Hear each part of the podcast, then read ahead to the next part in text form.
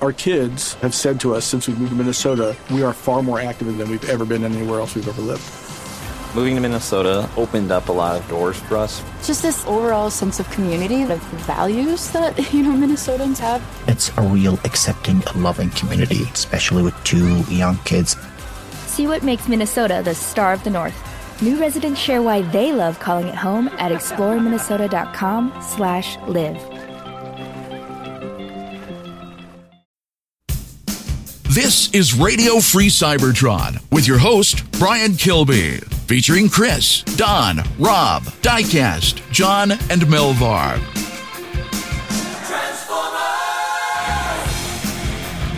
This is Radio Free Cybertron, episode 815. I'm XV, filling in for Brian Kilby, who couldn't be here, which is fine because I wasn't here last week because I was on vacation for my birthday. Happy birthday! Thank you, Kogami. Since since Paladin's not here to post a GIF, I would wanted to make sure you got it. Mm-hmm. He was going to post a gift. Uh, Paladin did post me a gift uh, through my Amazon wish list, tfradio.net slash chrislist. Early plug right there. Uh, so, uh, standing in for Chairman Kogami is Headmaster Don. Hey, everybody. Uh, Diecast is here. Finally here. Matt is with us. And yeah. yeah, I mean that, that about covers that about covers your level of participation that we're likely to expect. Just that just that long protracted like sigh and silence there just is confirmation enough for me. And of course we have uh, Rob here recording our uh, recording our podcast for us this week. Hello. Um, so we have on once again had to go without a live stream or a video component to this episode, which we regret as much as anybody else does. We love having our live participation with our audience. Uh, and Diecast especially is uh, just super disappointed that he has to learn to use his words to describe the things, the many, many things he bought this in the past week or two, uh, rather than just holding them up uselessly on video for the majority of our listeners who are uh, audio only. So, you know, we're all having our struggles here. It's really easy to forget that not everybody can see what we're holding up. Yeah. I mean, yes, but most of us are good at like keeping in mind that we have to actually like say the name of what we have, if nothing else. And the one thing I got today, I didn't even know existed till a couple days ago. So that's why I'm like, I'm gonna have to really try to explain it properly. I'm. It's okay. I, me and Matt will, you know, me and Matt will be sure to speak up loudly and you know in no uncertain terms when you mess up. It's what You- we're here for. You can count on us. Awesome. All right, uh, let's jump right into the news. This is probably going to be uh, another shortish show like last week's was, uh, but you know, maybe we'll get like 38 or 39 minutes out of this one instead of the 35 of last week.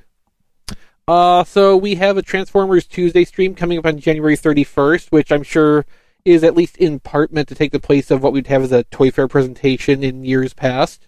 Um, the tweet regarding this is not specific about what to expect, but um, the Instagram stories from the Hasbro designers, I think Mark Mayers actually uh, notes uh, that it's going to be Generations Legacy Studio Series, and I think possibly Earthspark. Uh, I only looked at that briefly last night when I was half asleep, so uh, how accurate my recollection is could be in question. But if it is covering a wide swath of the product lines like that, it feels like yeah, this is our you know first quarter reveals for like Wave Two product and beyond, maybe a little bit. Sounds right. When did this tweet go out? Uh, January 24th. Okay. Yeah, I completely missed this. Thank, thank goodness I'm doing the show because I would. So did I, but I have not been on Twitter that much lately. So Me either. Um, you know, I, I heard about this uh, outside of Twitter and just track back to the original tweet for reference in the show notes. But yeah, um, I I believe I first saw mention of this from our Discord, tfradio.net slash Discord. We can't talk to them live this week, obviously, but you know they're they're in our thoughts, and we love hanging out with them when we're actually able to do the live streams. Um, and then I caught the uh, Instagram stories from Mark and Evan and uh, BMAC uh, later that evening. So um, probably some good reveals to look forward to. I assume there's going to be uh, probably at least some uh, additional Rise of the Beast reveals coming up, uh, which we'll talk more about that in a moment. Um, what I'm interested in though is if we will actually get like the official reveals for Legacy Evolution, Animated Prowl, and the second Deluxe Junkion, which would mean we'd finally have a name for the second Deluxe Junkion, which would be great since it's getting kind of tiring calling it Junkion 2 or Motorcycle Junkion. Yeah. Plus, you know, after Scraphook, which everybody loves to just, you know, retitle as Scrapbook because it's so close visually and also just as you say it, it kind of wants to come out as Scrapbook. I'm kind of curious. Are we going to have a repeat of that incident? Hmm. Plus, like, there's, you know, two other deluxes that should be in that assortment, and I can't even think off the top of my head what we expect those to be uh, based on the leak list. So we might actually get some surprises and, like, uh, oh, cross crosscuts in there. So that's going to be unfortunate because I already decided I don't like crosscut. Did we see the fourth one yet? I can't remember. Everything's all kind of running together. Yeah, point. I think we having that problem did. Too. Any sense of what that might have been? Uh, Because I don't want to go digging because they'll screw up my internet connection. wasn't it like silver with a red stripe or something? That's crosscut. Yeah, it's crosscut. Okay. So maybe So- we only saw those three. Yeah. Well, that could turn out interesting then. Although, since there is still uh, between now and next Tuesday for you know the last deluxe in that assortment to get leaked, I'm sure it'll happen sometime this weekend at the latest. So yeah, the the stream will be on Tuesday, January 31st. Uh, so keep an eye out for that. Uh, yeah, I'm sure there'll be plenty of like screenshots and stuff floating around if you know where to look for them during and after. And you know, some of our Twitter friends like uh, Ben Yee and Anthony from TFU uh, usually do great jobs of live covering those events for people who can't actually watch the streams themselves. So, uh, you know, be sure to check out BWTF Ben on Twitter and TFU underscore info uh, for blow by blow coverage as available. Uh, so yesterday we had for Transformers Tuesday this week uh, the first look at uh, Rise of the Beast Studio Series Voyager Cheetor. I shall call him Fleshy. I mean, kinda, yeah. He's he's a bit brown, He he's flesh colored. a little bit.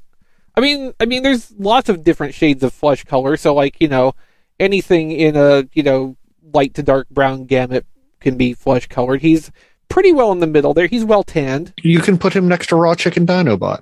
That's what I was thinking. Actually, he will go great with raw chicken Dinobot. Uh, as a disclaimer, Radio Free Cybertron does not endorse the consumption of raw chicken products. That's a great way to get salmonella, among other things. Yeah. Also, the texture of raw chicken is just kind of gross. It's not like it's not like fish where you can make sushi out of it. Yeah. But yeah, but my thing with this, like. I've seen Cheetor in the trailer, and I guess I have to go back and watch the trailer now. But he is not this color.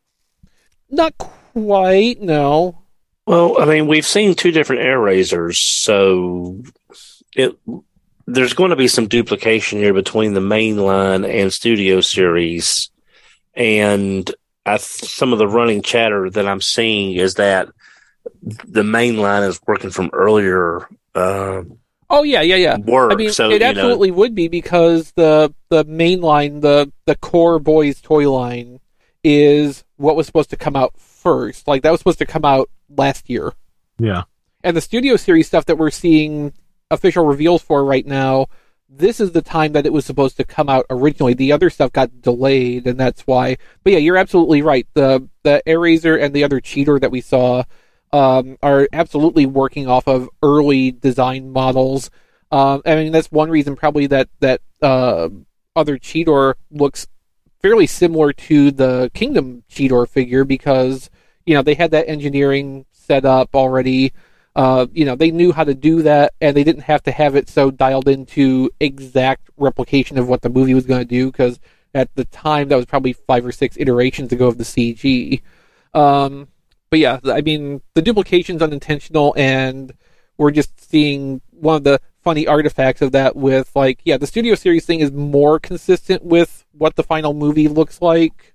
Um, the exact shade of the color, maybe not so much, but that kind of happens in plastics where you don't necessarily get a perfect color match with things. Um, but yeah, like this at least looks like a different, unique toy versus the Studio Series Airazor, which heavily, heavily borrows its engineering from Kingdom Airazor. And while from side by sides of leaked samples we've seen before, the Studio Series Airazor is a bigger toy than Kingdom Airazor and is 100% new parts. Nothing's reused or retooled between them. Like it still feels like, yeah, this is just that toy again, except styled differently. Th- this Cheetor at least looks like something unique, so it's got that going for it. It looks good, other than the color. Like I, I, I think I will enjoy the, uh, the design of this figure. Um, I just that color is just a little bit off-putting. Am I crazy in thinking that this could actually make it as a uh, recolored into Cybertron Leobreaker? Just I just something about it really kind of reminds me of that. It wouldn't be much of a recolor. Like it'd still be in the same general color family. Brown. Yeah. Yeah. Um, I'll be I'll be honest. I am I like the Airazor, but I think as y'all mentioned before, it's so close to Kingdom Air Razor. There's mold wise not a lot going on, and the Cheetor is very stand up on the back legs and fold. You know, and it's just so far. I'm they look great, but they're not doing anything unique compared to what we've already gotten in the past two years. Say, yeah, I mean, with a Cheetor, especially, you're kind of you're to have that problem. Like, I can't think of a Cheetor toy that didn't just stand up on his hind legs. Even like Transmetal Cheetor way back, which changed it up a little by making the cat head be the arms, it still was standing up on its back legs. Like for some of these animal forms, there's not a lot else you can do without like I would say needlessly complicating the engineering. Yeah, yeah I mean, I, I'm not expecting them to take Cheetor and then put core Starscream engineering into that Cheetor to completely turn them inside out. It'd be nice. It'd be interesting. yeah, it'd be interesting. Yeah, but you know, again, physics. Yeah. But I think they look great, but they're not doing anything unique that we haven't seen done before. No, I mean, I feel that too. Like for me, what's grabbing me is the core boys toy line stuff, the the the Cyberverse deluxe level toys. Like those are the ones that are doing interesting looking stuff. They look more visually interesting. Uh, they're more colorful. I imagine when we see the Studio Series Wheeljack, the the Voyager version of the Volkswagen, like I imagine that's going to look a lot more dull than the deluxe equivalent one we've seen already. Uh, like it's, I think all the fun is going to be in those smaller, uh, you know, quote unquote mainline figures versus the Studio Series versions. The Studio Series versions are the, you know, collector screen accuracy as much as possible ones, and like I think they sacrifice for that some where I wish they wouldn't. It's sort of like uh, what we, the pictures we've seen of leader class Scourge. The transformation looks interesting, but there's no color. Every version of Scourge or Nemesis Prime, you've had at least some breakup of the black with the teal or whatever version you, you prefer. Well, I hate but, to say it, but welcome to movie color palettes. I, mean, I know. I mean, that's yeah. just no, everything. this is all. It's basically '80s roses, brown tones. Everything is brown or in that or a darker color. There's no high. There's very little highlights. There's no pop, and it's it's like the DC stuff when they desaturated all the Superman movies and made his outfit look like crap. This is along those same lines. They're taking away all the color. Yeah, I mean, one of the best things in the movie toy lines that happened uh, where you lost out on screen accuracy, but like really gained for it in how the toys came across was the original movie Dinobot molds. Yeah. You know, every one of those was a different color palette. They were bright and saturated and popped visually. And then, you know, you get around to the movie a few months later and it's just like, is that a dinosaur or is that just like a rock? I mean, the snarl, uh, the, the, snarl character was green, was this translucent green. Yeah, looked great, and it's like they all just. You want Dinobots to combine? Just put them on a group shot. You can't tell where one ends and the other begins. Yeah, pretty much. Yeah, but yeah, I mean, I think I hit this point every time we end up talking about these toys and like the differences between Studio Series and the other one. But like, man, give me those other ones. I'm like, I'm so ready to see those and be able to like decide to buy those when I find them in the stores because like some of those look really cool. The Studio Series stuff, I'm glad it exists in the way it does for the people who want this kind of experience, but like for the most part, I don't think that's going to be me. Like um, Battletrap, the tow truck, I definitely want to grab that. That looks really cool.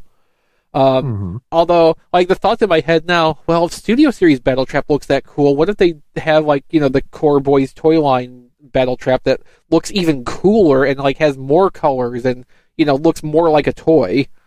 Hey, maybe we'd get a Cogman situation and he'd, uh, you know, work with the Junkions, come to, come to pieces for rearranging like that. Rob, why do you have to put these wonderful ideas in my head that will never come true? You're not supposed to be this evil. You're not Matt. But yeah, I So stay in your own lane, Rob. yeah. yeah. But yeah, I, I think I, I'd rather have the bright yellow cheetah wearing shorts that, that than the you know dull bronze cheetah. But And like, okay, so like, when you describe it as the bright yellow cheetah wearing shorts, I'm just like, okay, I want, I want like an Earth Spark Cheetor where the robot is designed to look like he's wearing shorts. Like somehow that just perfectly meshes in my head with the idea of, you know, like young, he's like he's a track star and he's wearing like track shorts. Yeah, like a track star or just like you know a 12 year old. I am almost certain I I am uh I, I have I have conjured up a mental image of a cheetah in track shorts that I'm certain I saw in some kind of Disney production when I was like eight, but I can't remember which one it's from. I mean that Yeah, sounds well. that sounds like a Disney. The cheetah wore track shorts. That sounds like a Disney movie. you Might know? have been one might have been one of the soccer players in Bedknobs and Broomsticks. Well, if we had our live Discord audience this week, I'm sure one of them could actually tell us, you know, if what you're uh, talking about actually existed or not, or if it's just a remarkably clear flight of fancy. Discord audience, we miss you. I hope Yes, we'll be able we to do. see you again soon. I mean, I could go see them right now by you know popping over to the Discord window, but like it's it's not quite the same. No. Um, so, Matt, uh, do you have any you know strong thoughts about Rise of the Beast, uh, Voyager, Cheetor? No. All right then, uh, Matt, have you had any luck lately in uh, toy hunting? Uh, actually, I have not been out toy hunting in a while. That's probably for the best because I don't think you'd have any success because all the new things are showing up at Targets, which you don't have. Um, so just in the last, Of course. just in the last few days, um, we've had confirmed sightings in the U.S. at Targets in different states of the Legacy Evolution core class figures. So the Dinobots and Sound Blaster. Um, Legacy Evolution Deluxes are now being found in Target. Uh, and Earthspark's Tacticons assortment has been found as well. And those are the little finger puppety ones, um, which I think might wrap up all of the Earthspark assortments at U.S. retail now, since uh, their deluxes and their action feature toys uh, in the various scales have been uh, found pretty pretty uh, a pretty good level of saturation. I even saw some of the some of the various price points when I was out having an unsuccessful hunt of my own on my drive home from my vacation today. Um, alas, no tarn for Chris this week, but it wasn't for want of trying. Mostly, Well, I did get my notification that um, at, from Hasbro Pulse that it, it did get paid for. So Tarn is coming at least from Pulse if you've ordered from them. Yeah, and um, early this morning, um, one of our Discord members had posted that that was actually in stock to order on Hasbro Pulse at that time. Hmm. Uh, I'm not sure if it still is. I decided to not do that both because, like, I, you know, had a route that was going to take me past several targets anyway, so I wanted to try that first. And also, I I was pretty sure as soon as I ordered from Pulse, Amazon would, you know, post the charge for the Tarn I have on pre-order with them, and then it just becomes a hassle. It's usually Plus- how it works. Plus, there's that whole matter of like with Hasbro Pulse, if I get a defective toy, it's almost literally pulling teeth to get that resolved in a satisfactory way. Yeah. Um, but yeah, like, uh, we're kind of coming out of the the uh, you know post holiday dead zone here with uh, the stores starting to rebound and get into the new product year's stuff. Uh, and especially as more of the stores get through their inventory process, we're going to see more of this stuff saturate faster, and we will soon enough be back in that case of uh, wave one again every time we go to the store. Hmm.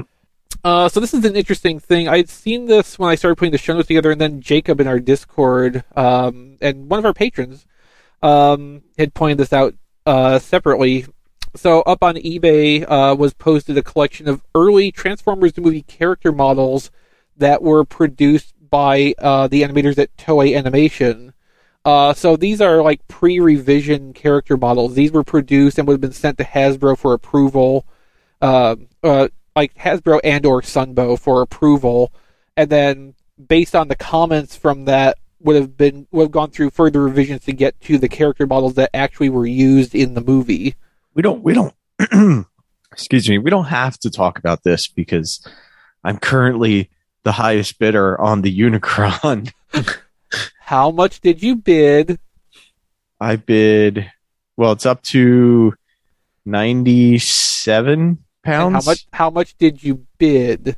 I, Well, I have to keep that not- secret. Yeah, I was about to say, Well, hold on, necessarily hold on. I can, I can drive it up higher than that. Give me a minute. Yeah. How many But- digits did you bid? Um, I don't want to discuss the, the the digit amount. Well, I suppose this satisfies the you know one requirement, one question from our Discord audience before we started recording too of whether Brian was going to uh, try to buy these. But I guess it works out almost as well if Diecast is trying to go for one too. There are a couple that do not have any bids currently. Hmm. Like poor Cup has no bids. So with Cup, I think one of the problems there is that what they have at this stage is just not that different from the final animation model. I think Yeah. this character model is a little bit more detailed than what we ended up with. And probably to an extent, all of them have a higher level of detail, and then that would have gone through another simplification phase for the actual movie animation. Yeah. Um, yeah, I mean, there's some that are interesting on here. The Wheelie uh, character model is particularly interesting. and he has no bids. Well, it's Wheelie. What do you want? Yeah, I mean, I think these just went up in the last day or so, so I'm sure activity will pick up on all of them, so you probably won't get your Unicron either way. yeah, some of them are interesting because you got a front shot and then you got a completely separate one that's just the back shot. Yeah. So yeah, I mean, this is just based on what this person was able to find going through the various archives. So, you know, more things could turn up at a later time. Some of them may have been lost or destroyed accidentally over the years. You know, it's it's just hard to say like how complete any of the any of the materials are per character. Don, there is an Arcee if you want to bid on that. Okay, I'll uh, I'll it's a look nice for that. piece of art. I'll if you can post it in the our internal chat, I'll take a look at it. Darn it, someone already overbid me on Unicron. Matt, was that you? No comment. yeah, I, this was interesting to me too, just because like these models are very close to the final versions, but they are still like noticeably different. Um, the Unicron is interesting too because it's like a lot more golden orange than the final uh, animation model turned out. Yeah. Yeah, and the silver on the chest and everything is very bright. I wish I had a copy of Transformers Universe because some of these color schemes kind of just ring a bell as to some of the kind of weird off color schemes they used in the comics. And I'm I'm thinking that they may have been based on some of these early uh early color tests. Oh yeah, definitely. Um, um, several years ago, I think before the basics was a thing, Chris McFeely did a series on his Tumblr account, um, which some of it went over the differences in character models from you know uh, earliest to what was finally used, and then what AKOM used incorrectly because they're AKOM. Um, but like you know, part of that is like resources like the Transformers Universe uh, mini series or whatever you want to call it from the Marvel run. Um, definitely would have used um, you know pre-final character models such as these. Maybe not these specifically, but um, you know, in a similar state of completion because that is what was available to them. And you know, Sunbow was a Marvel company, so everybody on either side had access to basically the same materials, and it was just a matter of you know lead time and how much anybody was p- bothering to pay attention. Yeah. Uh, the Rekgar character model here in particular looks very close to what I think of as you know comic Rekgar from the little bit Rekgar managed to appear in any Marvel anything. Yeah. Oh, uh, yeah, go Chris, ahead, I'm so, No, I'm sorry. No, you- when you mentioned Marvel, when we were talking about the the live stream coming up next week, uh, that reminded me of something I saw on Twitter. I wish I could give credit for the person that mentioned this, but it would also be nice to find out who now has the Transformers license for the comics, because it seems like if it's been given to someone, they're going to want to start getting it out closer, maybe as tie-in for the mo- a movie. Ada- uh, if we do the old-fashioned way of doing it, a movie adaptation, maybe a source book, a MTMT, you know, more than meets the eye guide, things like that. So I would like to hope maybe we'll find out who has the license within this uh, Zoom call.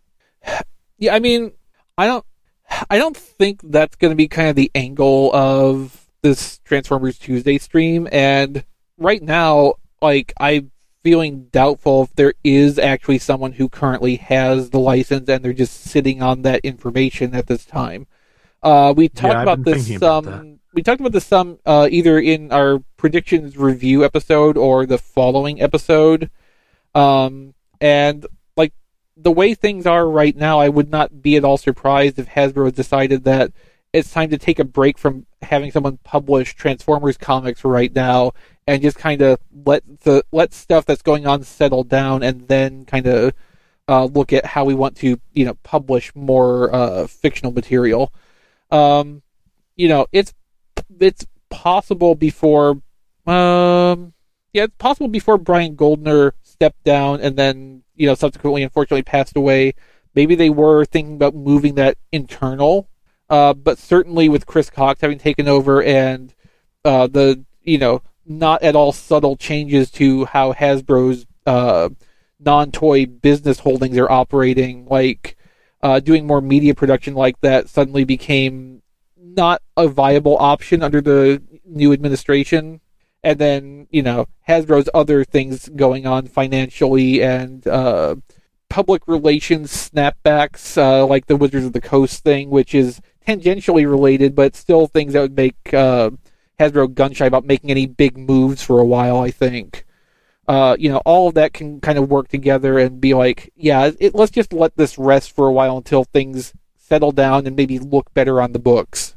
So I wouldn't expect to hear anything about like a comics license anytime soon, unfortunately. Um, so our last news item it's it's been a slow uh, four days since the last recording. Um, Rise of the Beasts will also be available in 3D showings because somehow that's still a thing.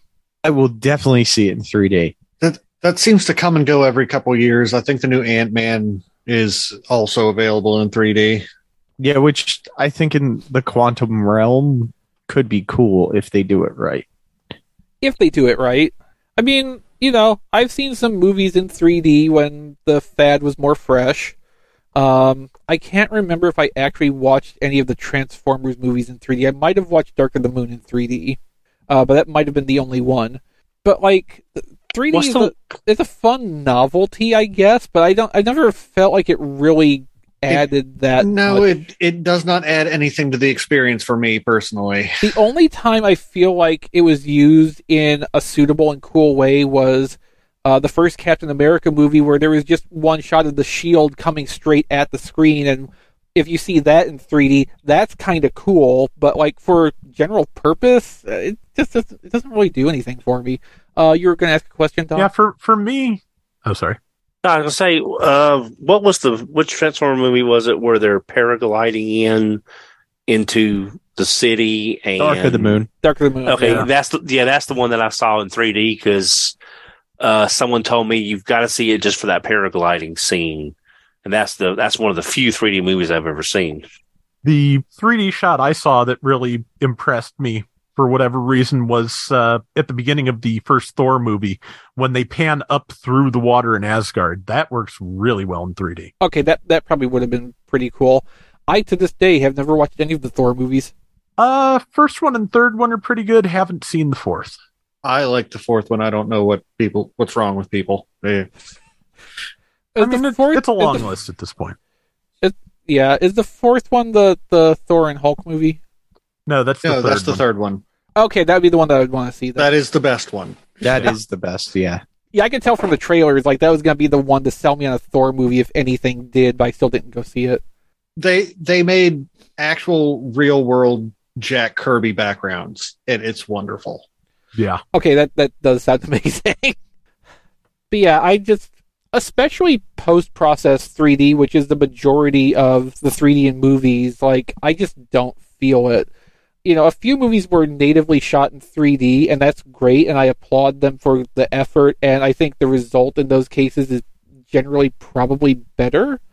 Um, but like, especially just at this point in time, so far past where the 3D thing was at its height, I don't know why they keep doing this.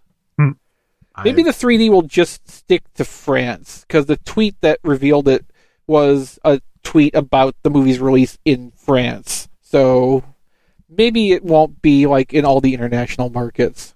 Maybe the French just love 3D the same way they love Jerry Lewis. That's not like racist toward French people to say that, right? I don't think so. Um, Well, but maybe just to be safe, we should move on anyway. So, um, I guess I will make the executive decision. Diecast, you go first, so the rest of us can like go to the bathroom or something for what we got this week. okay, I, I, I'm gonna do the the complicated one first. Okay, remember to use your words.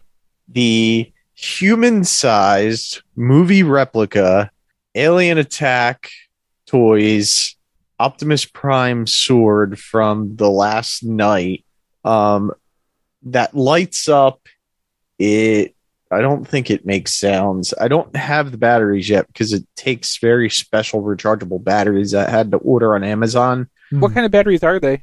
Uh, they're I forget the number 16 850 or 860 or something like yeah, that. Yeah, I know the I know those batteries. They're about the shape and size of a double A, but they're um like three point seven volts. Yes. Okay. Yeah, yeah, I know. I know exactly the batteries you're talking about. Okay. I have no idea how two of them are going to fit in because I tried to put in two AA batteries and they do not fit. Well, yeah, and they wouldn't work anyway because they can't deliver enough current. Yeah. Um, but the sword is beautiful. I really can't wait till I can actually like light it up. Uh, and the reason I got this one, it was on sale at TF Source for like hundred bucks. And That's not bad. two, I recently just got my Ghostbusters uh, proton pack, so I'm gonna have a theme of movie replicas uh, that I'm gonna try and display somewhere. I'd imagine you have some uh, masks and some uh, like Marvel stuff to put in the, uh, that section too. Right? Yeah, I, I have a bunch of that stuff around. Uh, a lot of helmets. Mhm. I have all three of the uh, modern icons uh, Transformers helmets, the G1, Megatron, Optimus Prime, and Soundwave. Uh, so yeah, I have I have a bunch of full size uh, things, um, but I also got Magic Squares. This is their uh, Cyclonus in hot rod colors. Oh, they're shattered glass cycle. Oh yeah, Yeah, which is I, I, I was just being in hot rod colors. I, I was like, I have to get that. Those Yeah, colors uh, the- those colors map well onto uh, the Cyclonus model. yeah, they really Yeah. Do. They do. Yeah, I mean, he he does kind of make an interesting looking when he's been hot ratified. And then Chris is gonna like this because I But got Chris doesn't like anything. oh, I got X Transbots uh, Kup. Okay, You bought Master- you bought Lock. Yeah. Why did Um, you buy Lock? Well, it's wait, because I yeah, I, bought wait for him. the, I wait for the part I'm gonna like. Yeah, on Taobao. Uh, and I knew it was a loose figure, so it did not come in a box. It's it came in a plastic bag with all its accessories, but no instructions and no box. But does it have all its wheels? It does have all its wheels. Oh, well, I guess, that's a- do, do you know the reputation reputation that figure has among the third party collectors? Well, yeah, well they did they did remake it uh and fix all the errors, but what I suspect I suspect this is a version 1 uh that is probably what I got. How much? Uh, hopefully, you didn't pay too much. I'm not. Oh gonna- no. No I did not. Yeah. Okay. All right. Because I'm sure we'll get a better Studio Series Kup. Uh, not uh, a masterpiece. masterpiece Kup down the road uh, than that. Dumb, Uh, quest- dumb question. Does the torso compress down anymore? Because it just feels like the windshield part is a little bit small. No, that's, Uh, that's just how that works. I'm pretty yeah, sure. that's just the way remember. he is. Gotcha. But nothing seems broken on it, which is, you know, It's a good start. that's a good start. That's a good start. Yeah. Oh, that's kind of better than what, what what I ran into when I get when I go over what I got this week. Oh dear. Um, I also got the little Doctor Wu uh Trypticon. Yeah, Regular battle damaged. it's the regular because I didn't know there were two versions when I when I ordered it. so it looks like you haven't had a chance to open that yet. No, I did not open it. Came today. Well, the battle damaged version's also five or ten dollars more. So I'm not sure why, but Well, I mean, they probably made fewer of them. Another I'm, thing that I'm came sure it has today- more paint too. Yeah. I did not open them yet, but it's all three of the Magic Square uh Constructicons, so I can form Devastator. Okay. uh, if if they do those in orange, Right. that or well, I mean, no one but Toy World that I know of has done Orange Devastator, and those have completely dried up and are through the roof. There's a couple of Legends, New Age, and Magic Square. Also, X Transbots is coming out with a new masterpiece scale Devastator. But again, I'm ho- I have Hercules and I have Combiner Wars Devastator, so I'm praying somebody does an orange one. Well, those Magic Square ones are more like legend size, aren't they? Yes. Yeah, but I'm saying Yeah. I wouldn't mind having another Okay. Orange Devastator other than my G1 one because I've got Yellow Giant Yeah. from Make Toys. Yeah. I've got Hercules, Mhm. but I don't really have a decent orange one except the original G2. Right. Which I mean, I love G2 Devastator, the original, but you can't really call that decent in any sense of the word. No, but very Then fragile. I also got X Transbots Prosecutor. The Quintesson, J- uh, Quintesson Guard. Uh, I I The- the- forget the- what you call Yeah, the one that says- uh, the bailiff, I want to say. Yeah. well, Yeah. in the um in the Pit of Judgment set, they called the bailiff the uh the Alligatorcon recolor. Oh, that's right. That's Um, the prosecutor. this is the you know guilty or innocent guy from the movie. Yeah. Yeah. For for for the best clarity I can think to uh, deliver here. That that works. Uh, Yeah. I also got the first set of the little Devastator cube guys. Hmm. They're oh like yeah. Yeah, the five Lucky Cat. toys. Yeah, Lucky Cat. That's it. Um, I They're the played same ones that did the line Voltron. You know, if anything deserved to come out under the name Magic Square. These are not. Yeah, but these aren't Magic Square. Yeah, I'm, I'm just, Um, I'm just Yeah, I saying. mean, isn't, isn't this just a separate imprint for 52 toys? Uh, Like, isn't yeah. this? Yeah, this is just Beast Box, but it's Constructicons instead. Yes. Yeah. Um, and they're they're pretty cool. Uh, the the well, at least Mixmaster I played with, and he's pretty cool. And they're pretty heavy. They got a bunch of die cast in them. Um, and this is weird too. This is the uh the actual insert in the box, and it's full plastic. Yeah, Diecast is holding up something that looks uh, roughly like a cinder block made of plastic. Yeah, and the and the bricks just slide in the center, um, which I thought was really cool. That they Yeah. did that. It rem- it reminds me of an Atari cartridge holder. Okay. Yeah. Okay, I can kind of see that. Just just put some wood grain plastic on one surface of that, and, and you wouldn't be able to tell the difference very much. Yeah, that'd be an easy job with a little bit of contact paper. Yeah, and I forgot to bring it down, but it got a ton of views on uh, Twitter at Diecast2. Is I got the little um, Earth Earth Earth Spark Wheeljack one step changer, and you can actually like put it in robot mode and stand it up, and then you can knock it over, and it'll it'll convert into car mode on its own. It's pretty cool. Oh, Oh, that's nice. neat. Yeah. And that that like I said, that had a ton of views on Twitter. I was shocked. It sounds like a bot shot in reverse. Yeah, kinda. Yeah. Yeah, the, the kind one of the I think the first or second movie had a line of what they call gravity bots that kind of worked that Yeah. way. Yeah, yeah, yeah. Yeah, I always wanted to get some of those. They were neat. Yeah, the gravity bots then I think gave way to what we had as one step changers for a while. Yeah. Yeah, I Um, would definitely recommend this one. And I heard there's an Optimus Prime or something that you can throw in the air and he'll transform. I mean, I'd sure like Hmm. to see that demonstrated, if nothing else. Yeah.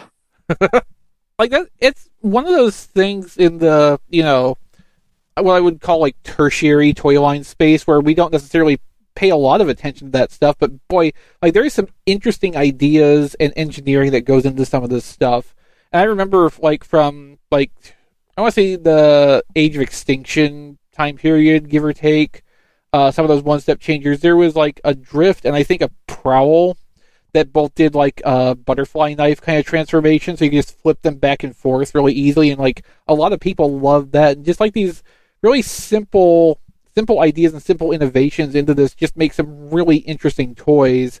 Even if all the, even if it just boils down to the basic gimmick of transforming in a different kind of way than anything else.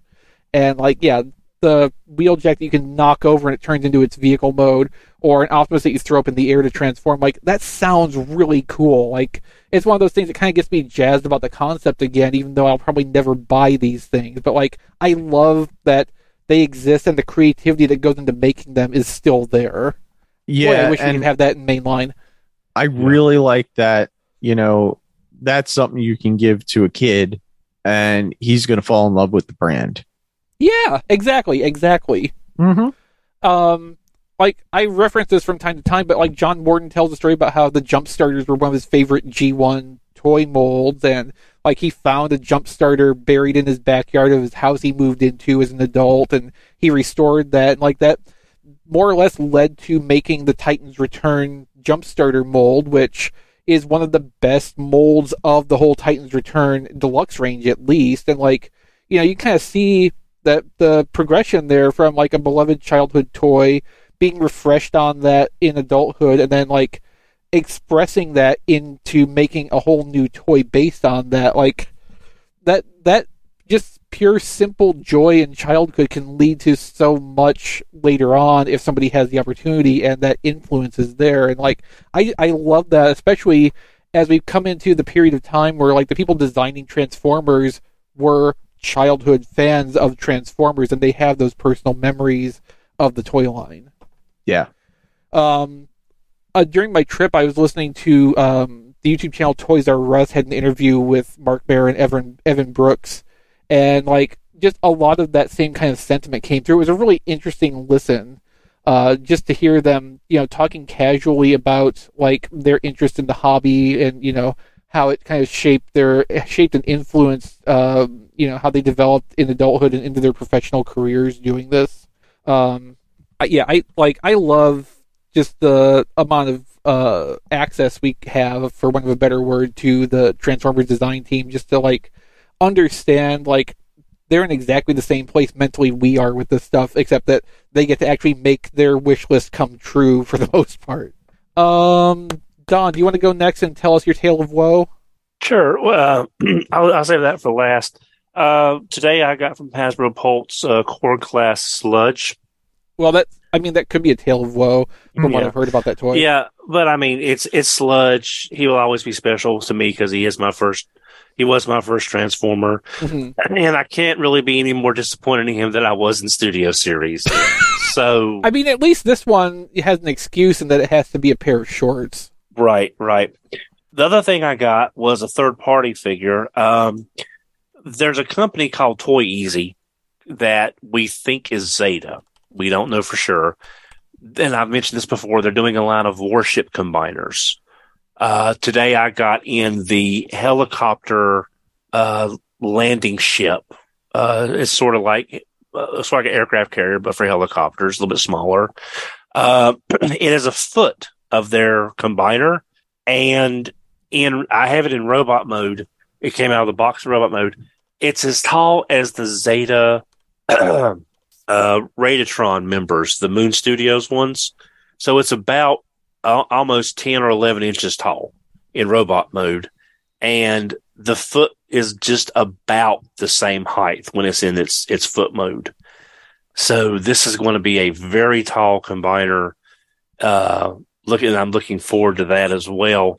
Uh, oh, off topic. I also stopped in today uh, on the way back from work at Target, and sitting on a random end cap was the Python Patrol um, Viper. So I, I picked up the Officer a while back, and so I picked up the Viper because it's Python Patrol. Uh, that's probably all I'm probably going to be doing with that. But it was just randomly sitting on an end cap with some uh, Barbie product. So there you go. My tale of woe, which is not really, it's a woe, but it all depends on what the retailer says that I got this from. Uh, if y'all remember a couple, oh, probably more than a couple years ago, DX9 came out with Carry, which was their all-in-one Rodimus Prime. I remember that. Yes, it's it is one of my favorite third-party toys. It's a great That was that was Rod- like eight years ago now, Don. I, I wasn't sure how long it was, and I wasn't trying to think how long it was. Thank you, Chris. um, they they came back out with a metallic version, which is a few subtle differences as they do. But I always wanted a second one in case mine my original ever breaks, and also to have one for vehicle mode for my eventual Rodimus Prime shelf. And I just love the mold. Having a second one makes me feel better if something happens. The problem with him on this reissue is if you look if you look on my Twitter, at, um, I posted pictures. The backpack that becomes the back end of the trailer in vehicle mode has two flaps on the left or right that compress onto the backpack to make it flush. Because I don't know if you remember, Chris, when I showed it off originally, you were a bit surprised the backpack was not any more egregious than what it was. How they got that much? Yeah, it compresses to- really nicely. yeah. Those, the pins in those hinges are so bent in the inside of the hinge, you cannot fold those flaps back. Ugh. Oh wow. Literally, the, you can see the S curve, not S, but you can see the, the pins were put in, but it looks like they were put in bent Hmm. and you cannot, I mean, from the front, you really can't tell other than you've got The pins are Too red- misshapen and it's warped the plastic to match. Yeah. So the problem is this entire backpack is all pin hinges. There's nothing to unscrew and replace. Right. So I have em- I've emailed the uh, emailed the store and I sent pictures saying this is this will be very the only thing I could do at this point is somehow get enough leverage to cut the pins, somehow pull them out, somehow find metal that's the same diameter as this, and somehow get it back in because they only go in one way. And getting the pins out will be absolutely, even if I had the skill and had done this before, if you look at my pictures, there is no way to get any leverage into that backpack. Well, and the plastic has been warped by the pins anyway. Like you're not going to get them out or in. So, Right. So the so I so and the thing is, the only thing they could send me part wise is there's a hinge where that entire that entire part is on one hinge that is a lot more accessible than the others. So I could I could if push comes to shove try to push that pin out and replace the entire backpack, but it's still a pin hinge. So I, I'm hoping they'll just let me exchange the figure instead of doing it for parts. Yeah, but other hopefully. than yeah, other than that, I am really glad to have another copy of this figure. I've been wanting one, and I didn't want the I didn't want the shattered glass version. I wanted another one, another one of the Rodimus Prime. He looks great. He compresses well, and I'm just I'm really glad I got him. Other than, oh crap, that's not good. Yeah. Yeah. That's Yeah. unfortunate. Yeah. Other than that, that's what I got this week. Anyway, by a special request from Rusty Cross in our Discord, I, I have to say something funny now. So something funny. There we go. Yeah. Um, Rob, you want to go next? Sure. My, mine's fairly short. I uh, the only things I got this week were uh, off topic. So, uh, Right Stuf had a uh, uh, had a sale on like slightly uh, scratch and dent books. Um, so they had one of the big uh, Usagi Yojimbo collections for like sixteen bucks. So I got that and just a bu- a random selection of uh, uh, old Tokyo Pop manga for a buck a pop. Uh, they I got uh, by luck, the uh, volume of the Star Trek manga they had was the one with uh, stories by Wil Wheaton and David Gerrold. Those were were not bad. Okay. And uh, also grabbed Ghostbusters because why not? And a couple other things, and the whole thing was like twenty some bucks after shipping. Oh wow. Yeah, I I try. I was gonna get. Uh, they had some Gundam models on markdown too, but the second you drop, you know, a like five pound Usagi Yojimbo book out of media mail, the shipping goes up by like ten bucks. So I skipped that. Yeah, funny that, didn't it? Yeah, that that, that book weighs a ton. but uh, that is, unless I'm forgetting something, which is entirely possible. I think that's everything I got this week. Uh, Matt, how about you? Absolutely nothing. I mean, I kind of had that sense somehow, which is why I saved you for last because, like, Well, it's, it's only been four days since we recorded the last show. I mean, uh huh, yeah. I mean, you know, to our listeners listening in the distant future, they won't have that context except that we keep bringing it up. But yeah, I mean, what could you have gotten in four days? Nothing, as it turns out. All right. Um. So as for me, I do have like several individual items, but because of uh, you know travel timing, I haven't actually had a chance to open basically any of them. So this is going to go fast. Uh, so we will start with the birthday gifts I received from my friends and uh, other generous people. Uh, so from Rob, I got uh, season three of Mr. Belvedere to complement the season one and two that he gave me for Christmas. excellent. Um, obviously, I haven't had time to watch any of season three, but season one and two was fun. My dad enjoyed all of season one and two while I was gone. Uh, that he got he got a kick out of that, and he will probably enjoy season three pretty well too. How many seasons are there? Okay, so this is a question he asked me earlier too. So Mr. Belvedere actually ran six seasons originally. Shout Factory only has rights to distribute four of them. Weird. Um, eh, well, it is weird, but as I understand it, Mr. Belvedere's broadcasting circumstances changed partway through the series, and I think that has made the rights issues complicated for the last two seasons. Ah, did it, it change networks? It may have either networks or production companies. I'm not sure which off the top of my head. Gotcha. Um, but I I looked into it after you sent me that first set because I thought it was weird. I could only find four seasons of it on Amazon, and there was just there was you know weird shenanigans going on with uh, how the show was made, and Shout Factory just does not have the rights at this time to do uh, seasons five and six. Um, so That's a shame. uh, I also got uh, the DVD set of Abaranger from Matt, who is determined to prolong my suffering as much as possible.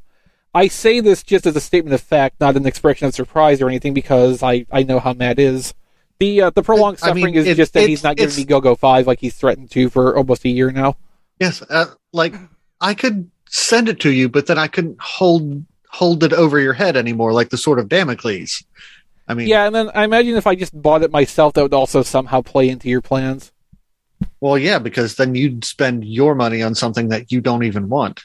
Yeah, so like there's just there's no winning this one. Not And for I- I you. Well, I mean, you know, the no-win situation, the Kobayashi Maru is not no-win for everyone involved because, like, the Klingons came out of it just fine, if you remember. Also, Kirk. I haven't figured out how to reprogram things yet to, uh, you know, make Go Go Five go go away. Anyway, um, Diecast sent me um, Transformers Ultimate Bonsaitron, so thank you for that. I haven't been able to open that either You're welcome. but the box is very big and heavy, and I'm I'm pretty sure you know the figure will be equally big and heavy when I can you know get it out and mess with it some. I have heard that the Action Master partner in that is just one big lump of plastic, which is a little disappointing. But you know what can you do? At least Bonsaitron looks cool. Yeah, I mean I think Action Master character updates really are the most appropriate way to go with the Ultimates because you know you're not like losing any functionality from the original toy.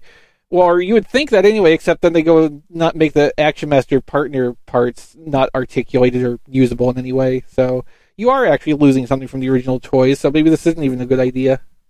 Well, great. Now I've ruined this for myself.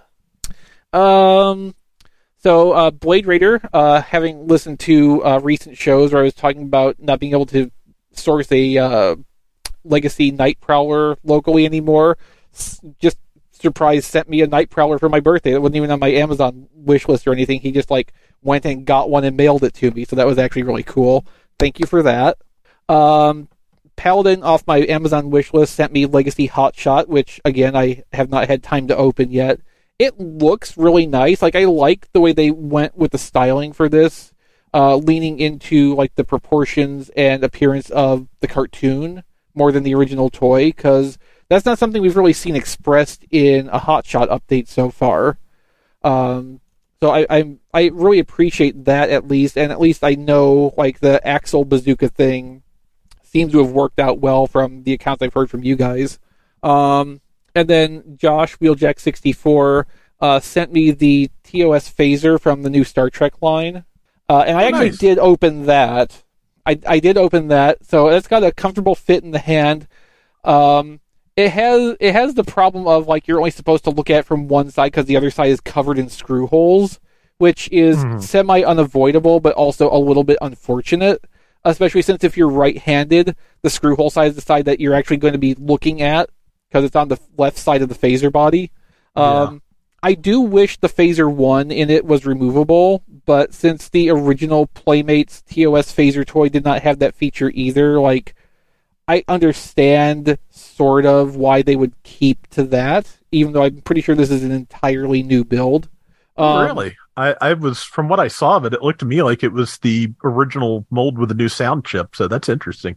I'll have to look into it more, but like since everything else that they've released for the new line has been new, even if it looked original, uh, like the TOS Enterprise is a completely new thing. Um, I was assuming this was just a new one built in the same style as the old one, but I'll have to I'll have to do some more investigation on that. I'm sure one thing- somebody out there will have a comparison photo. they yeah certainly someone must have that um the one thing functionally i don't like with this is that the knob to change the settings aka make the different sounds is a little small and hard to manipulate. It's a little bit uncomfortable to turn the knob to the different settings but as you observed a while back like i love that it makes the second stun sound that they introduced in like late season Yeah. two or season three. Um that like unfortunately the led does not light up green like the stun effect was to go with that sound effect but like i like that that was included. It's a good attention to detail for that um and the you know regular phaser blast and the overload sounds are also really good. Like if it is the original mold for this phaser toy uh, at least it has you know the modern sound chip in it and the sound quality is really high and like it works really well. So i'm i'm really happy with that. It's another thing to go with my you know a massive collection of uh, role play toys, uh, various various uh, description. Somewhere around here, I even have that uh, Klingon disruptor that Don found for me the one time. Oh yeah. Where exactly that is, I could not tell you, but uh, it's here somewhere. All right, so that uh, wraps up all the gift things. Thank you to everyone who sent me for my birthday, and thanks again to everybody who sent for Christmas too. I really appreciate the gifts. Uh, it really helps to uh, you know make not the best times mentally go by a little bit better. Um, for myself, uh, since the last time I was on, I received uh, the uh, breakdown I pre-ordered from Amazon whenever those pre-orders went up, and I got a replacement dead end. I have not opened either one of those, so I can't confirm if this dead end can car any better than my first one. I assume it will, since it probably won't have that one important tab missing. But I know even then, dead end doesn't car very well. And as for breakdown, um, well, I've handled uh, Wild Rider, so I basically know what this toy's about, right? It- My breakdown is better than my Wild Rider. Well, I liked Wild Rider pretty well, so hopefully mine's better than it too, and I'll actually like this a lot, except for the stupid spoiler that hasn't That no you home. can't do anything with. Yeah, that's yeah. I did see um, Mark Mayer posted on Instagram that it fits well on um, Corden's vehicle mode, Hmm. which is not a solution per se, but it's kind of interesting at least. But yeah, this this breakdown which really should- needed to be reconceptualized. Yeah. What you should do, Chris, is like find some stick-on letters and it like make like breakdowns a racing car and just put like Ginsu on that spoiler because he can hold it like a like a edged weapon. That way, he's like, you know, See, you started talking about like stick-on letters, and I stopped paying attention to the rest of what you were saying. I just imagine putting stick-on googly eyes over the headlights. but I mean, it's basically the same thing, right? Well, that Google Eyes would, would, would more fit sludge, but yeah, I see what you're going for. Okay, but if you put the googly eyes on Sludge, you'd have to like attach them by wires so they would, you know, pop out of his head. Yeah. And that just sounds like a lot of work at that point. That's true. So in my travels today, when I was not finding Tarn, um, one of the targets I went to actually had some decent clearance prices, surprisingly. Um, so I was able to get a replacement unyellowed Cyberverse Deluxe Arcee for six dollars. Nice. Um, it's the repack version, so it doesn't have the build a figure part, but I don't care. Um, you know, it's not turning brown yet. Uh, and also next to that, they had Lightning Collection Pink Ninja Ranger for seven dollars. So I, you know, what the heck, I went and bought that too. So I have a single Ninja Ranger now, and probably will never get any more. Kim or Cat? Cat. Yeah, I know that's not to your preference, but it was interesting for seven dollars. I think certainly more than the you know, like twenty four to twenty six they go for fully new. Yeah. There was yeah, there was a Kim Ninja Ranger, Pink Ninja Ranger, right? Where did that Uh, come yeah, out? she. Uh, I think they were all Target exclusives, or Target in you know a small amount on Hasbro Pulse exclusive. Right. Okay, so I guess they went through all their Kimberlys and just I had the th- yeah, left. yeah. I think Kimberly and Tommy were the first two to come out. I think. Oh, okay. And That's then been a Catherine while was the last one. Yeah, like a year and a half ago. Um, they they had um Aisha's still too, but they weren't marked down, which was strange and confusing. But you know, Target gonna target. Yeah. All right. Um. Well, that's everybody because that's all I got. So, um, at this time, of course, we would like to thank our patrons. We thank all of our patrons. Everybody who is a uh, supporter on Patreon helps to keep the show going. Um, I we're sorry that you know circumstances have conspired in such a way that we haven't been able to do a live stream for the last couple weeks, and as a result, we've uh, not been able to produce the pre-show podcast. Um, but we will get back into proper form as soon as we can and uh, start delivering uh, that piece of exclusive content to you again.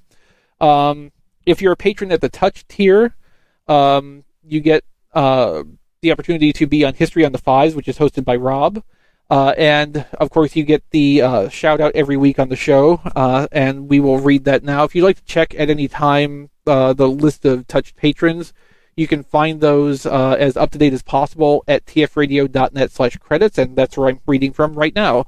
Uh, so we would like to thank our touch patrons Kevin Dorsey, AJ, Eric Griffin, Tyrell Gwynn, Rick Mahurin, Ryan Bona, Emmett Stresovich, Rabbits, Hector Bones, Ness, Joey Russell, Sean Williamson, Spider Bob, Jay Klein Rye, Sean Hamilton, Jacob, and Sean Bratton. Uh, thanks to all of you for being uh, our touch patrons. Uh, if you want to be a patron, there is plenty of perks to it. Um, the pre-show podcast is one of them. Uh, every week that we record live, we have a lot of content that goes before the official show time. And if you're a patron, you exclusively get that as its own distinct, as its own discrete podcast. If you weren't there to listen to the live show, uh, and the pre-show podcast is basically where we go as off the rails as we ever do. I mean, like when I host a show, obviously it goes off the rails a little bit more during actual show time, but that's just how I roll. Um, other benefits that you get as a patron uh, at any tier, uh, you get the ad-free version of the podcast, so you don't get the pre or post-roll automatically inserted ads from the platform. Uh, you'll get the podcast in a higher bit rate uh, than the uh, public feed. Um, and you get the unedited episodes of RFC. Uh, and unedited in this case just means the parts that actually make the show sound better. We don't do. You just get the raw recordings, basically. Um, if uh, Brian does do edits to the show, patrons have access to both versions of it. So if you want to hear the dead silences or the awkward tangents or you know uh, the the living history of service merchandise from Headmaster Don on occasion. Uh, you know that stuff all goes into the unedited version where it might not fit the actual like uh, final edit of the show that goes to the public feed. Um, patrons also get History on the Fives podcast episodes a week early, in addition to being able to be on if you're a touch patron. Um, and you just you get that feel good. Uh, you get that feel good benefit of knowing that you're helping to keep the podcast going every week. So, you know, there's there's lots of reasons to become a patron if you can do so responsibly. Um, let's see.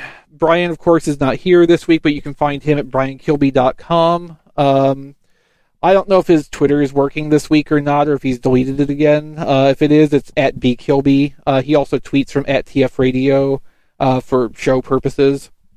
Uh, I don't really use Twitter anymore, but if you want to get in touch with me, you can find me on our Discord server at tfradio.net slash discord. Uh, just, you know, send me a message at me on the uh, one of the channels, and I'll get back to you as soon as I can. Um, my uh, toy photography work you can find collected at playwithphotography.com. I have a Patreon that supports the things I do, uh, patreon.com slash playwithphotos. And if you'd like to just randomly send me a thing, I have an Amazon wishlist at tfradio.net slash chrislist. And if you use that link, it also, uh, through the Amazon affiliate program, sends a little referral money back to also help keep the show running.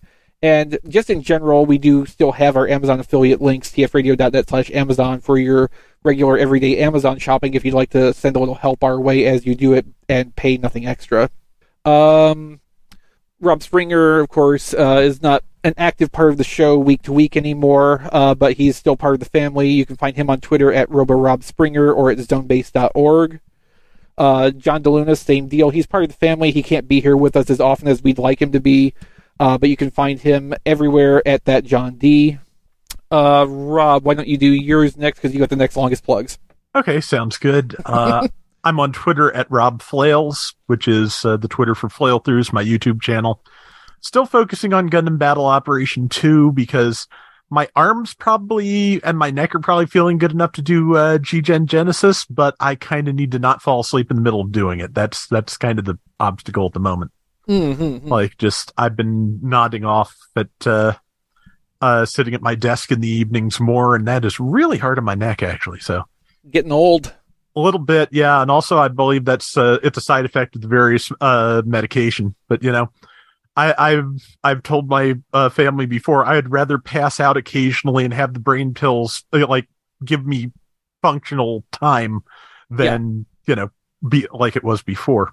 Yeah. Um, and boy, that that went off uh, that went off the rails. But anyway, uh, flail through. Welcome to an XV episode. Uh, Flailthroughs is at youtube.com slash flailthroughs covering GBO2. That just ha- finally had its PC beta successfully. Hopefully the final version will be out sometime uh, early this year. Um, and uh, also, uh, let's see, we've already heard that this week's mobile suit is going to be the Rizel commander type with uh, B de- uh, defensor back parts. So I want that. Uh, I like I like the transformable suits. Yeah, you know, go figure. Yeah, But- all right. Mhm. But uh, yeah, so yeah, to keep up on uh, on Gundam gaming things, uh, flailthroughs, uh, patreon.com slash flailthroughs. If you like what I'm doing there, you can give me money for it and request specific mobile suits. And if you'd rather just send me things, uh, uh, tfradio.net slash playlist. All right. Uh, diecast. You can also send me things at tfradio.net slash diecast list. And you can follow me on Twitter and see the little one step changer video at diecast2 on Twitter. And on Facebook, you can like my page at reviews by diecast. And you can see my reviews at youtube.com slash RFC reviews. Don. Uh, as I mentioned earlier, I can be found on Twitter uh, for as long as it lasts at HMRC, the number four EVR. And you also have an Amazon wish list, which is now at tfradio.net slash Don list, if I remember correctly. Yeah, yeah. Brian changed that for me. Uh, Yeah. I appreciate that. Uh, Matt does not want you to know where his social media is, and he doesn't want you to send him things. So, uh, you know, we'll, I, we'll I'm respect- weird like that. No, I we'll respect Matt's wishes uh, publicly, and you know, defy him privately. and by privately, I just mean when we're you know not recording or streaming. We'll defy him to his face, just not in front of other people. Fair. Yeah. We'll, right. we'll also defy Don and send him like ultimate Cheetor and stuff like that. You mean Supreme Cheetor? Supreme, yeah. Yeah, Legends, yeah. Death's Head Twos. yeah, yeah, y'all, y'all, y'all, y'all keep writing checks your butts can't cash because we will eventually meet up again. John, I And know I'll- you thought and it I was a will joke, remember this. but I I still want you to sign my Death's Head too. like that's a want I have that Ca- Can I sign? Can I sign it with a sulfuric acid pen? no, no, it's got to be like a silver sharpie, you know, something nice. But yeah, I'm definitely serious. Like I, I'm gonna get. That. I'll think about it. No, eventually. Don, you don't have to keep the death head the death's head too after you sign it. Just you know. I've Dif- got dif- one somebody sent me. It's Yeah, buried in yeah. a box somewhere. I've got it. Yeah, got. but Don, Don, Yeah, this when is you for sign diecast. diecast figure, you don't have to keep it. You give it back to him after you sign it. You deface it and then you give it back to him. Yes. And then he's stuck with it. So isn't it and, perfect? and then make him buy another one off eBay. Brilliant. Yeah, Yeah. but I mean, I can that's keep. I can keep doing that. He keeps buying them. I keep screwing them up, and I'm forcing him to buy a figure over and over again, and I get to deface a figure that I hate. yeah, it keeps the economy going and you know keeps Don's spirits up. And then Marvel sees, wow, Death's Head 2 is really popular. Let's make more. And it's all thanks to Headmaster Don. Yeah, yeah. And this, this is why we like to defy, defy Matt from time to time because he, he comes up with this stuff, and he's happy that he comes up with it. I mean, I'd be happy if I came up with that too. Good night, everybody. Night. Take care, everybody. This has been Radio Free Cybertron. Visit us at tfradio.net for show notes and to subscribe to the podcast. Follow us on Twitter at tfradio for news and updates. Watch our live stream at tfradio.net slash live. Join our Facebook fan page at facebook.com slash tfradio. Subscribe to our YouTube channel, TF Radio Network. Have a question or comment? Leave it on our Facebook fan page or mail it to contact at tfradio.net. This podcast is released under a Creative Commons license. Any part of this podcast can and should be redistributed, but please, proper attribution is required if you know what's good for you. Radio Free Cybertron, the original Transformers internet radio show since 1999. 100% girlfriend free since 1999. Sick of being upsold at gyms?